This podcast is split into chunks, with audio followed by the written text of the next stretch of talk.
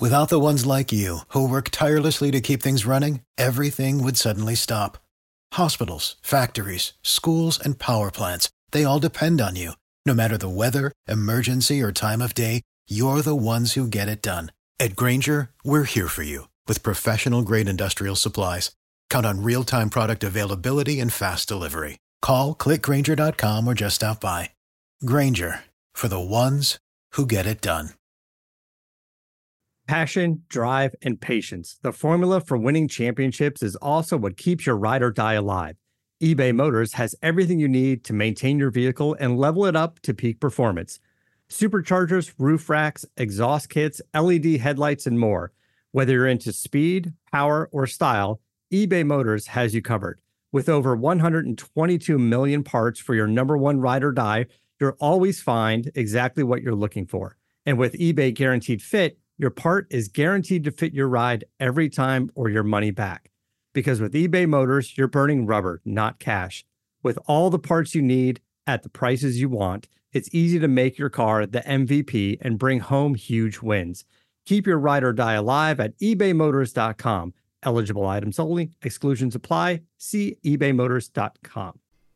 Hey guys, welcome back to Believe in Everything Ole Miss. I'm your host, Jordan Dollinger, and thanks so much for tuning in today. If you're listening right now, make sure that you're subscribed on whatever platform you're listening on Apple Podcasts, Spotify, Stitcher. If you're subscribed, the new episodes are going to download automatically each week so you never ever miss one. You can also visit the Bleav Podcast Network website at bleav.com. That's B L E A V.com and search Ole Miss there where you will find this show, and then you can listen and download from there each week.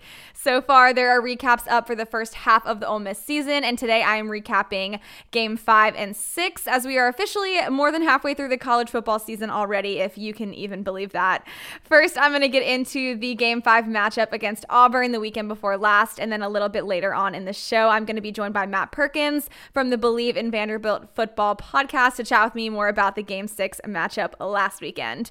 Once again, guys, this episode is brought to you by our partners over at Bet Online. If you can't see your favorite NFL team in action this season, you can still get in on all the action at BetOnline, your online sportsbook experts. From totals to team, player, and coaching props, BetOnline gives you more options to wager than any other place online. You can visit betonline.ag forward slash sportsbook to see the game spreads and over unders for all of the pro games for week 10 starting this weekend. So go ahead and head to betonline.ag today and take advantage of all the great sign up bonuses. Again, that's betonline.ag and sign up today. So let's go ahead and jump right into it, starting off with game five. This was a really tough one for the Rebels in the end with a final score Auburn 35, almost 28. Quarterback Matt Corral went 16 for 27 for 154 yards. He was also the top rusher of the day with 10 carries for 88 yards. Snoop Conner was right behind him with 13 carries for 75 yards, and Jerrion Ealy ended the game with 17 carries for 74 yards. John Rhys Plumlee also came in the game for 8 carries for 48 yards and one snap as quarterback for a seven yard gain. On the receiving end, tight end Kenny Yeboah was the top receiver for Ole Miss with four receptions for 83 yards, his longest of the day for 60, followed by Dontario Drummond and Jonathan Mingo. Both of these guys I mentioned previously that I think are going to start playing a bigger and bigger role in the offense. Um, surprisingly, wide receiver Elijah Moore had a really quiet game with just five receptions for 16 yards, and even more surprisingly, Ole Miss's only fumble of the game came from Moore himself. So, the big talking point, other than that, for game five, of course, is the absolute botched call from the officials on a bouncing kickoff that clearly, without a doubt, hit the hand of the Auburn returner. However, wasn't stopped to be properly reviewed, and of course, Auburn benefited from this. So, here's the breakdown in case you missed any of it and need a refresher on this one. With just under six minutes left in the fourth quarter, the score was Ole Miss 28, Auburn 27. Ole Miss had just scored and kicked off to the Auburn returner, Shaun Shivers, and the ball grazed his left hand, specifically his pinky finger, which you can clearly, clearly see in the video replay that it gets hit by the ball. And Shivers knows this because he turns to run after the ball, but Ole Miss beats him to it, recovers the ball in the end zone. And of course, this should have been an immediate touchdown for Ole Miss. However, the officiating crew ruled that the ball was not touched by Auburn and was instead just called a touchback. It was definitely a close play, and watching it live, you really couldn't tell, aside from the fact that the Auburn returner, like I said, started running after the ball as if he knew that he had just touched it. Uh, but that's what the replay is for. Yet there was no replay, and the officials didn't even stop the game to take a further look at the play.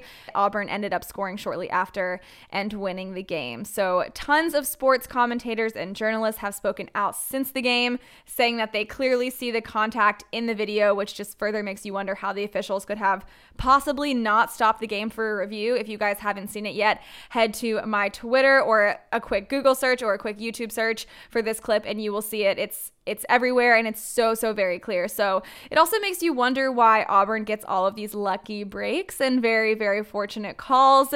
Just the week before that when Auburn played Arkansas and trust me, I am not an Arkansas fan by any means, but Auburn quarterback Bo Nix dropped a snap on the last drive of the game, then proceeded to spike the ball by throwing it backwards 6 yards and acted like he didn't just fumble the ball, which of course it was just an intentional grounding penalty and a 10 second runoff that didn't even matter because Auburn kicked kicked the game winning field goal on the very next play. But just really disheartening, just like that. You know, the game for Arkansas right before that, this game for Ole Miss was really decided on a blown call, which head coach Lane Kiffin knows just like the rest of us. Kiffin took to social media after the game to retweet and share video of the play in question, which was followed up by a $25,000 fine from the SEC against Kiffin for using his social media to express his frustration on how things were handled. The SEC announced the fine is directly due due to Kiffin's social media use after the Auburn game, which violates an SEC bylaw related to publicly criticizing officiating.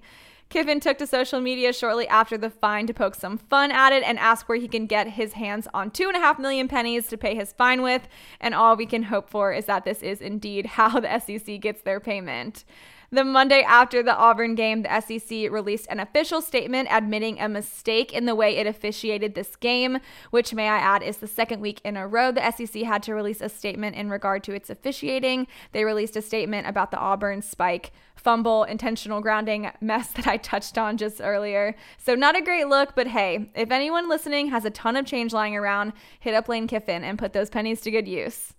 After the Auburn game, the Rebels fell 1 and 4 on the season but redeemed themselves for game 6. Last weekend, the Rebs traveled to Nashville to take on Vanderbilt, and of course, I had to get Matt Perkins from the Believe in Vanderbilt football podcast to join me today to talk about everything that went down. So, welcome to the show, Matt. Thanks so much for having me, Jordan. Excited to talk about it, well, at least with you. I'm not excited about Vanderbilt's performance, but I, I'm excited to be on the show with you today. Thank you. Okay, so let's remind everyone listening of the final score from last weekend, which was Ole Miss 54, Vanderbilt 21. Ole Miss improves to 2 and 4 on the season, and Vanderbilt moves to 0 and 4. Ole Miss had a stellar game, no doubt, but it was actually the highest scoring game for both teams all season. The best offensive game of the season for Vanderbilt, who was only averaging just under nine points a game up until this one. First things first, was this what you were expecting? Did you have a score prediction going into it, or were you unsure of what to expect coming off of a three week hiatus? And do you think that that time off, those three weeks, really played a significant factor in the ending of this game? So last week on our preview show, we had uh, Billy Bush, who used to play linebacker for Ole Miss um, of the uh, Anheuser Busch family and Bush family brood. He was on with me and Ryan last week, and his prediction for the game was 48-17. And Ryan and I both thought that was about right. And you know, 48-17 is a is what 31 point victory, and Ole Miss ended up winning by 33. So yeah, pretty much in line with what we expected. It was honestly a pitiful performance by the Vanderbilt defense defense. They had three weeks to prepare for this game.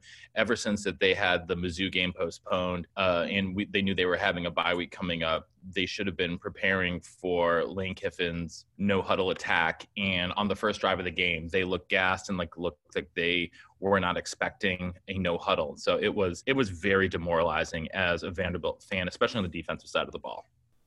Overall, the Rebels finished the game with 641 yards offensively compared to Vanderbilt's 421. Ole Miss scored a touchdown on every offensive drive except for one, and thankfully, but also surprisingly, only had one turnover on the game and no interceptions. Vanderbilt ended with three turnovers on the day.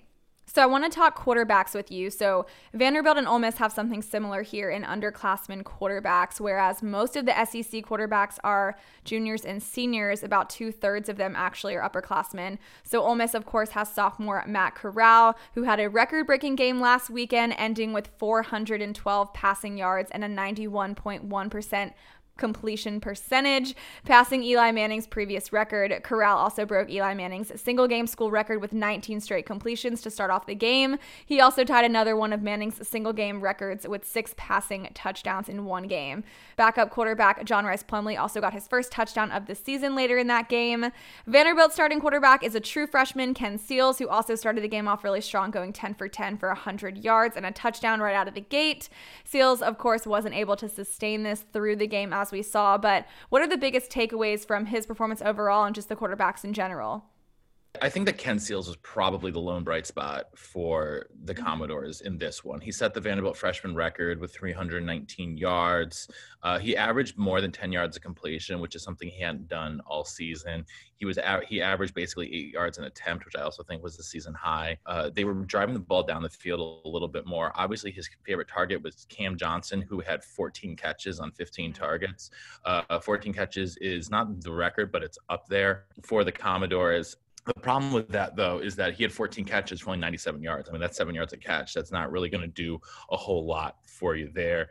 Keyon Henry Brooks, who is a, a freshman tailback, he hadn't he had a, an okay game. If you look at the stats, he only had he had 23 carries for 66 yards, which is basically three yards a pop. But he was also a factor in the receiving game as well. Had 89 yards receiving. He you know he looked all right. You know he he looked all right, but uh, Kenny Seals, though, I mean, they were just they're, they're playing from behind, and so it's just not e- it's not easy, especially on, on, a true freshman quarterback to do that. And you know, he you know he did not he, he was not necessarily not under a ton of pressure from the from the Ole Miss defensive front during the game. I mean, they only sacked him once. The offensive line looked better in pass protection than they have. But I don't know if that's a function of them being any better or just the fact that Ole Miss's defense is uh, not a vintage group, let's say. I, th- I, think that what we saw here was just a result of, you know, uh, just, just result of, you know, them being so far behind that they had to air it out, that he had to throw it 40 times. That was far and away the most attempts he's had in any single game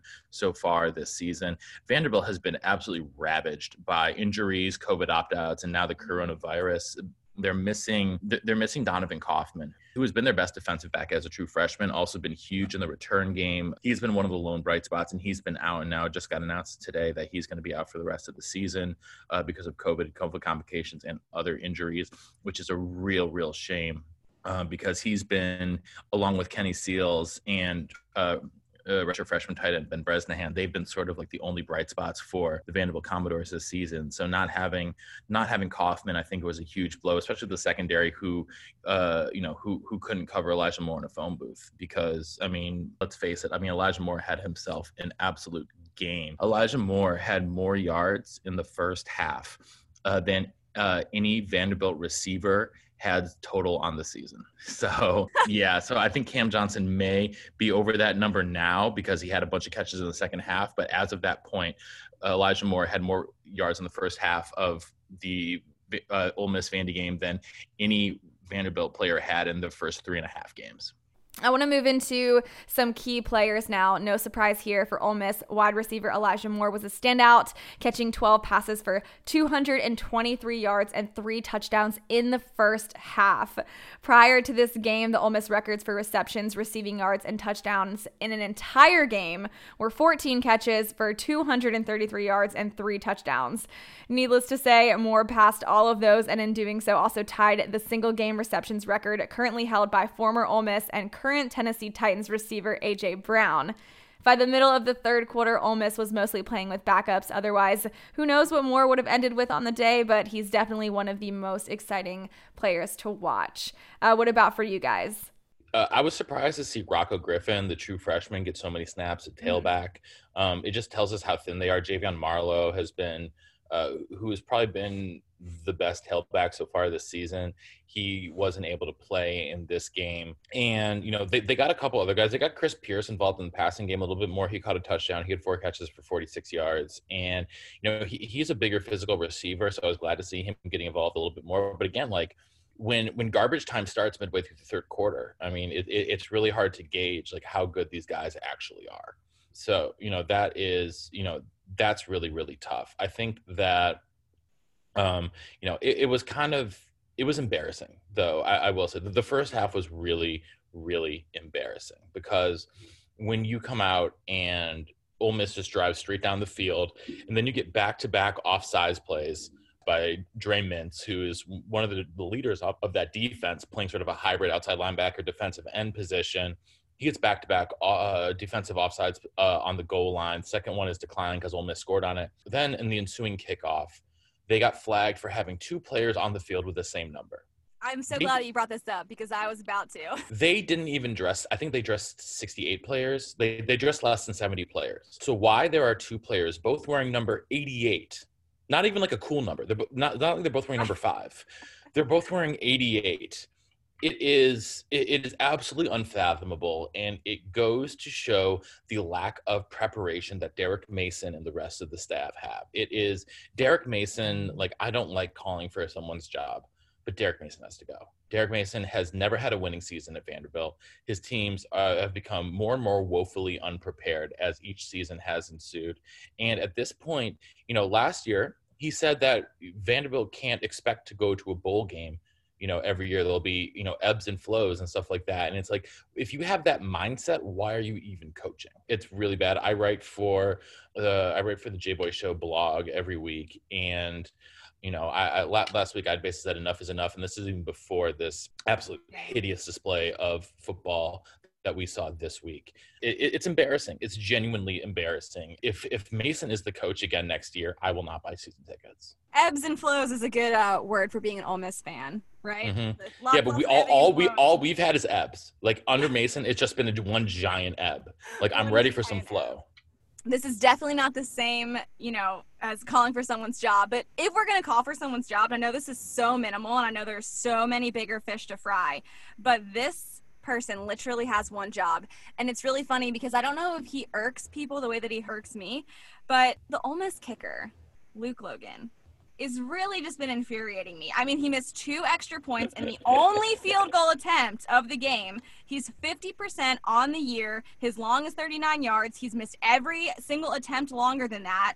Uh, he was 58% on the year before in 2019. He's just incredibly inconsistent. And I don't want to say he's he's got to go because he's a senior and he's going to go anyway. But he's so inconsistent. Like if you look at the Alabama game with Ole Miss, he was 100%. He went six for six for extra points, two for two on field goals, and then with Vanderbilt, he can't perform at all. He's he misses his only field goal. He misses two extra points. Like he has literally one job. So I was so I was so upset and he just infuriates me. Ever since that one trick play that went awry a few games back, uh, with him, I just I can't. So you're you're calling for someone's job. I'm calling for Luke Logan's. I know I can't really do that, but I but I am. Well, here's what I'm going to tell you. Vanderbilt had to have an open tryout on campus during their bye week for a new kicker because really? they they can't no one can kick. So they had a guy named Wes Fairley come on and make his debut and he went 3 for 3 on extra points. Dude, he didn't even play high school football. So, I mean, that's how desperate they are. Like Vanderbilt special teams are truly special. They really are. It is it's so sad. It's so bad. Like i it's it's so infuriating. It, it's inept there's just ineptitude from the top down and the administration doesn't even like even give them a chance either which, which is so infuriating because the at this point the ad and the powers that be in kirkland hall which is the main academic hall uh, at, at vanderbilt they don't care about any sports besides baseball and it's really really frustrating because I don't know. I mean, Jordan, you've been to Nashville, right? Oh, many, many times. It should be the easiest place in the SEC to recruit. It, it's it's far and away. Like I'm not trying to be biased. It's the best city in the SEC. It's the it not not only is it the biggest city in the SEC, but like it has the most fun things to do. Like Vanderbilt's a gorgeous campus. It is like obviously academically, it is second to none and it's an actual city you know like it's I mean, a it's people, a real city yeah people can argue everyone's going to be biased and say like you know i'm going to be like oh i love oxford but oxford is a is a college city right there's nothing o- oxford oxford's a college like, town athens is a college town yeah. like like starkville is a pasture so um like you know like the, none of these are actually a co- none of these are real cities Right. Like Nashville is a real city with real industry and real business. And it's, you know, after probably Atlanta, it's the hub of the South. You know, there are so many opportunities, not just on the football field, but outside of the football field here as well. And so it is, it should not be hard. Now, I understand the academic standards are tough, but we've seen Stanford win. We've seen Northwestern win. We've even seen Duke have like, you know, good seasons. We've seen, we, we've seen Baylor win. And Vanderbilt just, you know, outside of the blip, outside of sort of like the, the three or four years with James Franklin, there hasn't been anything. And it's just, it is, it is absolutely infuriating. And it, there is a defeatist attitude and an, a, and an acceptance of mediocrity from the administration that is really unnerving. I mean, now they have a new chancellor at the university, university president. I forget if it's chancellor or president. I forget what his actual title is. Now he used to be the, the chancellor of USC not South Carolina, the real USC, during some of their best some of their best seasons, and he knows what a good football program can do to an elite private university. I always joke around that my four years at Ole Miss were the absolute best and the absolute worst. Like I was there 2013 to 17, so I was there at the front end where we couldn't win, and I was there at the back end where we were all in trouble. But I was also there right in the middle, right where we actually I got literally the very best and the very worst of it because it's true I feel that on a on a very personal level. For sure. All right, so real quick before you go, go ahead and let everyone know listening where they can find you. All right. So uh, you can check me out on the Believe in Vanderbilt Football podcast with Ryan Seymour. Our social handles at Believe in Vandy. You can also find me on the Illegal Motion College Football podcast, uh, social handle at illegal underscore motion. You can also find me as the host of Believe in Badger Football podcast. And you can also find my writing uh, on the J Boy Show blog uh, at the J Boy Show. During a Vanderbilt game, you can definitely find me live tweeting the game in, in, in a lot of frustration. So at Believe in Vandy if you want to see uh, some serious sarcasm. Awesome, awesome. Well, thank you so much again for joining me. I appreciate of it. Of course. Thanks for having me, Jordan. Awesome. I really appreciate it. Awesome. Thank you. As I mentioned, guys, Ole Miss returns for game seven against South Carolina at home in Oxford. After that, we just have three games left Texas A&M, Mississippi State, and LSU. I'll be recapping those games after this week, so make sure that you are subscribed and you don't miss out. I've also got some fun interviews coming up with some Rebs in the pros, so stay tuned for those. Thank you guys so much for listening again, and I will talk to you soon. Hotty toddy. Without the ones like you, who work tirelessly to keep things running, everything would suddenly stop. Hospitals, factories, schools, and power plants, they all depend on you. No matter the weather, emergency, or time of day, you're the ones who get it done. At Grainger, we're here for you with professional grade industrial supplies. Count on real time product availability and fast delivery. Call clickgrainger.com or just stop by. Grainger for the ones who get it done.